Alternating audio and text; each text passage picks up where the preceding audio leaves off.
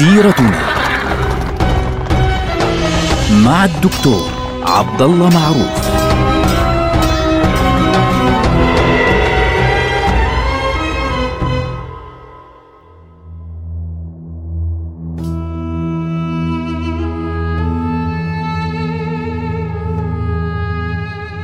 السلام عليكم ورحمة الله وبركاته. سيرتنا سيرة هذه الأمة نبدأها بسيرة رسول الله صلى الله عليه وسلم سيد البشر والناس أجمعين. نحن الآن مع رسول الله في الغار. يصل رسول الله صلى الله عليه وسلم وأبو بكر إلى غار ثور عند الفجر تقريبا أو ربما قبل الفجر بقليل فيصعدان إلى هذا الغار أنا طلعت هذا الغار على فكرة صعوده صعب جدا جدا اليوم موجود عليه درج ومع ذلك تحتاج تقريبا ساعة ونصف تخيل كيف يصعده رسول الله صلى الله عليه وسلم وأبو بكر في الليل في العتم. فقريش في المقابل جن جنونها مسكوا علي بن أبي طالب سحبوا ضربوه أين محمد؟ قال ما بعرفش لم أره. آه أين هو؟ فقالوا فش إلا صاحب أبو بكر. فذهب آه هؤلاء المجرمون إلى بيت أبي بكر. طرقوا الباب فتحت لهم أسماء. فقال له أبو جهل فقال لها أبو جهل أين أبوك؟ فقالت لا أدري والله أين أبي. فلطمها على خدها حتى أنه الحلق القرط تبعها طار من شدة الضربة من كثر ما هو مغلول. كان فاحشا كان خبيثا هذا المجرم. واجتمعت قريش فورا في دار الندوة. يعني أفلت محمد. هذه مصيبة بالنسبة لهم. فأعلنوا عن جائزة ضخمة. دية القتيل. مئة ناقة. لمن يأتي بمحمد صلى الله عليه وسلم حيا أو ميتا. إيش ما كانت الطريقة؟ شو ما كانت الوسيلة؟ ائتونا بمحمد. لا يصلن محمد إلى يثرب. هذه بالنسبة لهم المهمة الأولى. آه، طبعا فكرتهم الأولى إيش هي؟ أنه محمد سيتجه شمالا باتجاه المدينة ويسرع في الطريق حتى يصل بسرعة إلى المدينة قبل ما يوصل الطلب. هذه الفكرة الأولية الأساسية. لكن النبي صلى الله عليه وسلم كانت فكرته بالعكس تماما. أنه يروح جنوب يضللهم ثم ينتظر ثلاثة أيام. يعني بعيد بس عنهم عشرة كيلومتر لا شيء. وينتظر ثلاثة أيام حتى تهدأ الدنيا ثم بعد ذلك يتحرك. وفي هذه الثلاثة أيام كان آه، عبد الله بن أبي بكر يأتيه بالأخبار بيسمع كان غلاما كان بيروح بمر في مكة بيسمع وبعدين بيجيب الأخبار للنبي صلى الله عليه وسلم وبتيجي أسماء بتجيب الزاد وبيجي عامر بن فهيرة الراعي كان يرعى الأغنام حتى يعفي على الآثار. فبالتالي لاحظوا التخطيط الكامل في الموضوع. وانطلقت قريش تبحث في كل مكان والنبي صلى الله عليه وسلم مع أبي بكر في هذا الغار. أبو بكر رضي الله عنه بالرغم من كل شيء وصل المشركون إلى الغار فنظر إليهم أبو بكر. فكان النبي صلى الله عليه وسلم في تلك اللحظة نائما على رجل أبي بكر. فأبو بكر رضي الله عنه نظر في الغار. طبعا هم كيف وصلوا الغار أصلا؟ هم راحوا لفوا الدنيا كلها. فصاروا بعدين يشكوا في حالهم لما قطعوا تقريبا نصف الطريق في الشمال ولم يجدوه. فقالوا لعله خدعنا وذهب جنوبا. وصاروا يبحثوا في الجبال ويبحثوا في كل مكان. فوصلوا إلى باب الغار. الغار على فكرة بابه هيك بينزل لتحت شوي يعني نزول. فوقفوا على باب الغار وهم ينظرون في الجبال وبيطلعوا حواليهم. فأبو بكر رضي الله عنه عند ذلك ارتعب رعبا شديدا على رسول الله صلى الله عليه وسلم. وبكى. فالنبي صلى الله عليه وسلم قال له ما يبكيك يا أبا بكر؟ ليش خايف أنت قال يا رسول الله لو نظر أحدهم إلى موضع قدمه لرآنا. وفي رواية إيش قال أبو بكر؟ قال يا رسول الله إن قتلت فإنما أنا امرؤ واحد أنا رجل. وإن قتلت أنت هلكت الأمة. فقال له رسول الله صلى الله عليه وسلم يا أبا بكر ما ظنك باثنين؟ الله ثالثهما. يا أبا بكر لا تحزن إن الله معنا. كلمة نزلت في القرآن بعد ذلك. وبعد ثلاثة أيام خرج رسول الله صلى الله عليه وسلم مع أبي بكر من الغار. على فكرة في عندي نقطة صغيرة هنا.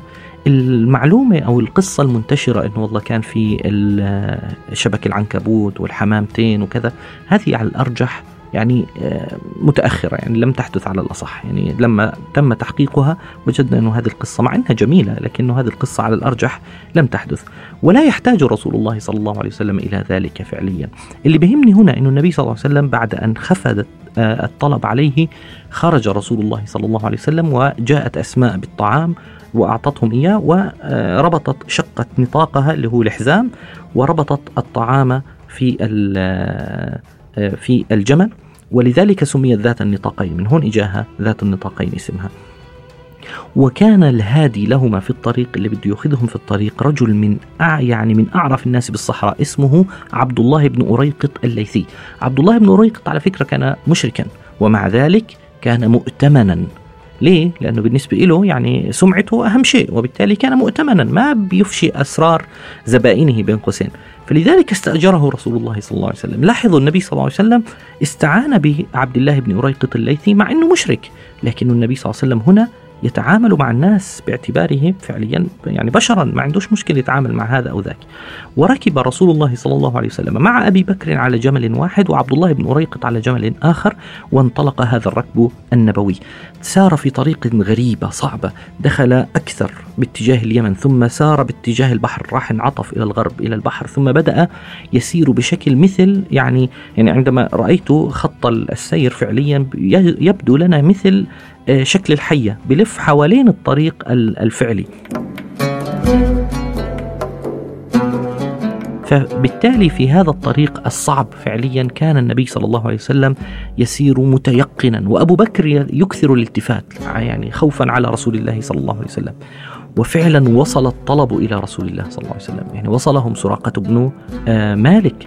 سراقة بن مالك وصل إليهم وهذه يعني معروفة القصة. آه، وصل إليهم لما واحد من الناس قال قد رأيت أسودة في الصحراء فلعلها محمد وصاحبه. فقال لهم لا لا لا هؤلاء أعرفهما فلان وفلان. وقد عرف أنه رسول الله صلى الله عليه وسلم. فلما خرج مسرعا على فرسه عثرت به الفرس لأن النبي صلى الله عليه وسلم محفوظ. لاحظوا تتدخل العناية الإلهية مرة أخرى في حال الحاجة. فعثرت به الفرس قام مرة أخرى حاول فعثرت به فرسه مرة أخرى وخرج لها غبار ساطع. فبيقول فوقع في نفسي أن أمر رسول الله ظاهر فناداهما بالأمان قال عليكما يعني أعطياني الأمان وعليكما الأمان. يعني بيني وبينكم. فقال له النبي صلى الله عليه وسلم اقدم تعال. فهنا لما سمح له مع عثرة الفرس جاء وقال قد جعل آه، قومكما فيكما الدية.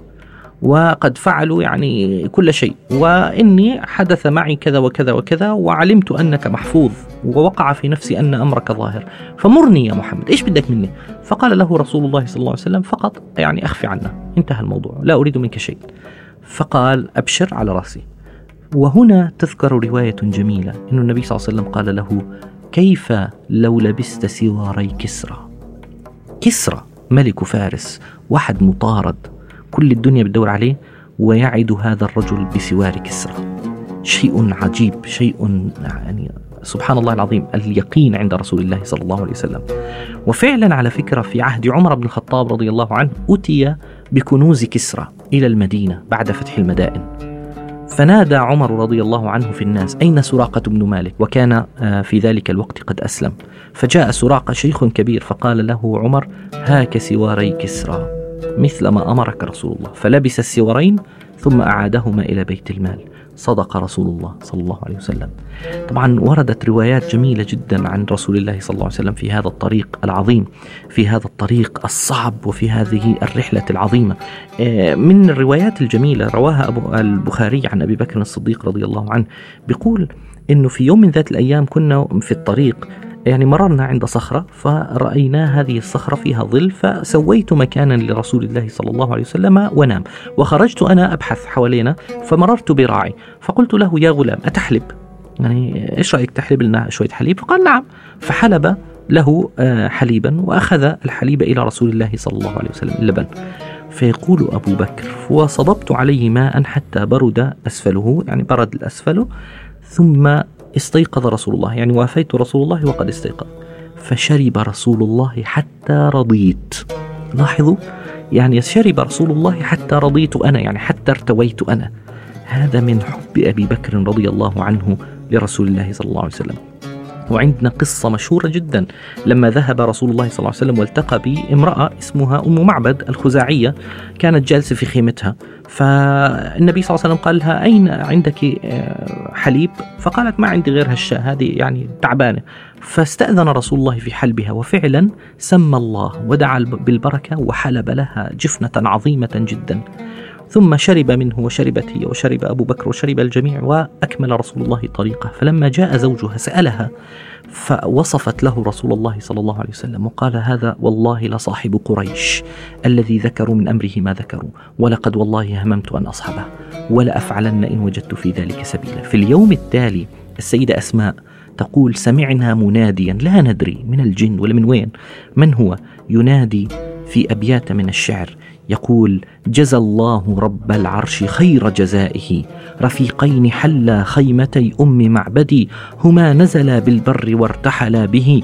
وأفلح من أمسى رفيق محمد فيا لقصي ما زوى الله عنكم؟ به من فعال لا يجازى وسؤدد. ليهن بني كعب مكان فتاتهم. ومقعدها للمؤمنين بمرصد سلوا أختكم عن شاتها وإنائها. فإنكم ان تسالوا الشاة تشهدي. نلقاكم على خير. والسلام عليكم ورحمة الله وبركاته.